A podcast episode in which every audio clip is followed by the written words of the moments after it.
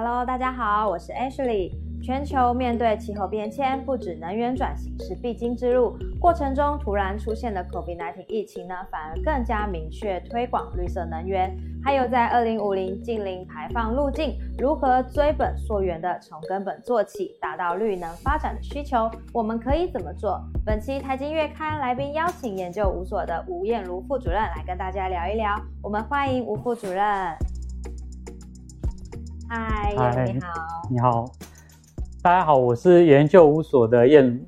全球呢，现在都在力争二零五零近零碳排的目标。台湾当然同样也面临全球供应链去碳化的危机，希望提升再生能源发电占比至少要达到六成为目标。为了更有效达到这个目标，我们请吴副主任跟大家分享台湾目前政府是如何积极去推动。嗯，我国参考国际净零排放路径，以二零三零年。低碳，二零五零年零碳两阶段推动，透过能源转型、产业转型、社会转型、生活转型等四大策略，以建构科技研发及气候法治两大面向之治理机制，以其改变未来我国在经济成长过程中对于资源使用、环境破坏与碳排放的发展模式，逐步实现二零五零年。近零排放之永续社会，以落实近零排碳之长期愿景目标。那就我个人观点呢，由上而下的推动各项策略，再由下往上的回馈实务执行情形，不会是一种失败的推动模式。换言之，上位法规的完善与否，是我国能源转型能否成功的关键要素。而气候变迁应应法的修正通过。与再生能源发展条例目前也正在修正当中。像刚刚吴副主任提到的，针对本次的修法的核心重点，以及通过后对于产业的发展与创新，有没有可能有新形态的产业模式产生，或是就您的观察点，还有没有什么其他的影响呢？我国再生能源的基本法，也就是再生能源发展条例，那自九十八年通过以来。一百零八年已经启动了第一次的修法程序，那将我国再生由单纯的奖励推广，推向与自由市场有了初次的衔接，那也彰显大力推动再生能源的决心。而一一年再次修正这个再生能源发展条例，主轴在于再生能源潜能之场域释出，并整合相关行政程序，目的不难看出是想透过法制面有效整合相关。行政程序以加速推动我国再生能源的发展。那至于新兴形态的产业模式部分呢？我个人的看法是，当前的各项再生能源及新兴能源的部分，政府都已有完善的规划及推动路径。那或许我们可以用一种更多元或广纳国际发展经验的观点，更能由点字面的来聚焦再生能源的推动量能与共识。好的，那吴副主任认为啊，在台湾的再生能源推广要如何更多元或是广纳国际开发的经验呢？那还有可能遇到的挑战或瓶颈，还有法规通过后期许为产业带来什么样的转机？基本上来说，放眼二零二五或二零三零年前，大致上我国的再生能源推广大约有太阳光电、风力发电、生殖能、废弃物、地热、小水利等。但本期我个人是想分享一些较具多元性发展的再生能源项目。那第一种呢，就是目前最热门的这个浮动式的离岸风电。台湾具有离岸风电投资环境，这个无是毋庸置疑的。政府也对于离岸风电设置量目标与推动策略有很明确的目标。那未来吸引离岸风电投资的挑战有什么呢？其一就是产业面。如何将技术留在台湾？我想产业的学习时间是无法避免的。那另一个就是浮动式为未来发展的方向。那除了面临海域空间竞合与利用外，技术的引进及开发也必须前瞻式的借鉴国际经验。例如英国、挪威、日本等先驱国家都开始陆续制定相关的推动计划。若我国此刻跟上国际潮流趋势，仿效先驱国家，借由示范奖励计划站上相同的起跑点，那是将有利于未来我国浮动式离岸风电技术自主，强化我国风电产业链建构及布局。第二种呢，就是太阳光电。那太阳光电在我国发展非常成熟。那考量我国的环境限制，因此在能源转型的路径上，政府也已竭尽所能呢，提供相关的一些措施，并透过修法来增加设置区位及量能，来排除相关的设置障碍。但这次希望读者换个思维，借由太阳光电为分散式能源的特性。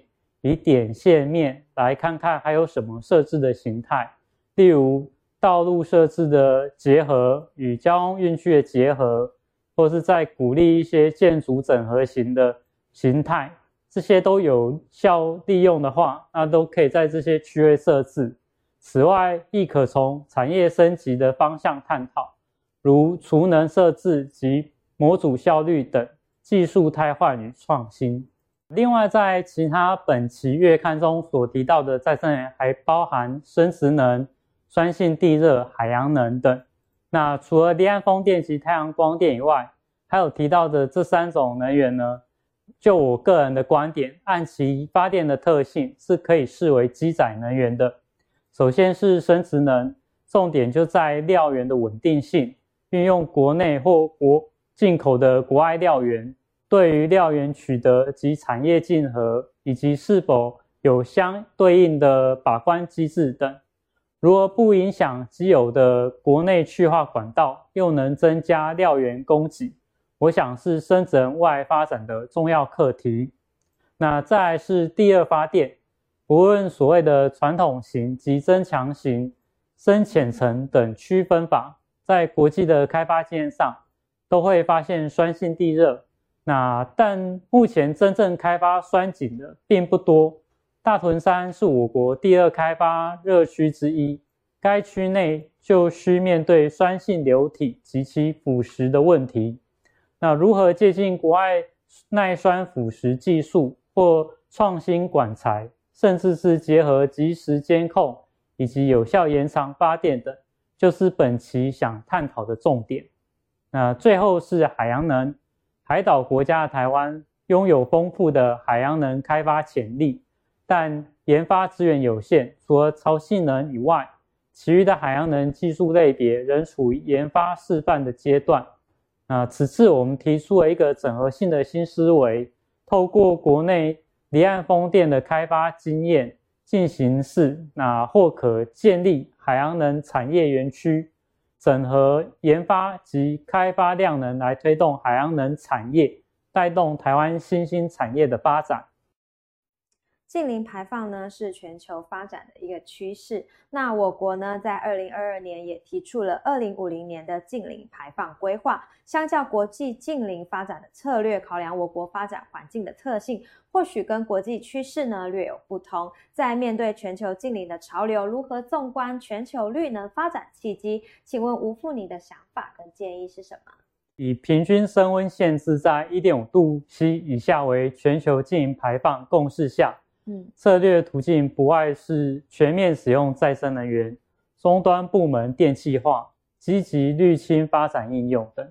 那我国参考国际近零排放路径，刚才在前面的说明就有提到，目前我国在二零五零年以前已有明确的转型路径，而为了更落实推动，在去年的十二月更提出了近零转型十二项关键战略行动计划。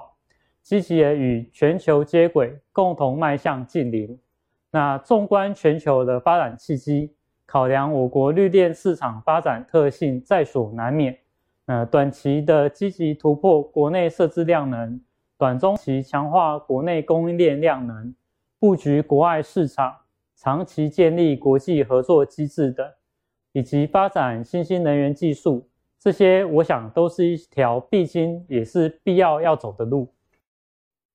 就如刚刚吴副主任所提到的，能源转型是一条必经之路，近零转型也是目前全球的一个趋势。不管是国家、政府、企业，都要加入这场战役。再生能源在这场战役中绝对是个不可或缺的要诀。期盼可以借由本次的专题探索内容，透过不同面向的思维想法，成为驱动我国近零转型的关键贡献。谢谢大家今天的收看，更多精彩的内容都在我们本期的财经月刊哦。谢谢吴副主任，大家拜拜，拜拜。喜欢我们影片的朋友，记得订阅、按赞。并开启小铃铛哦，也欢迎留言告诉我们你们想听的议题，下次见喽，拜拜。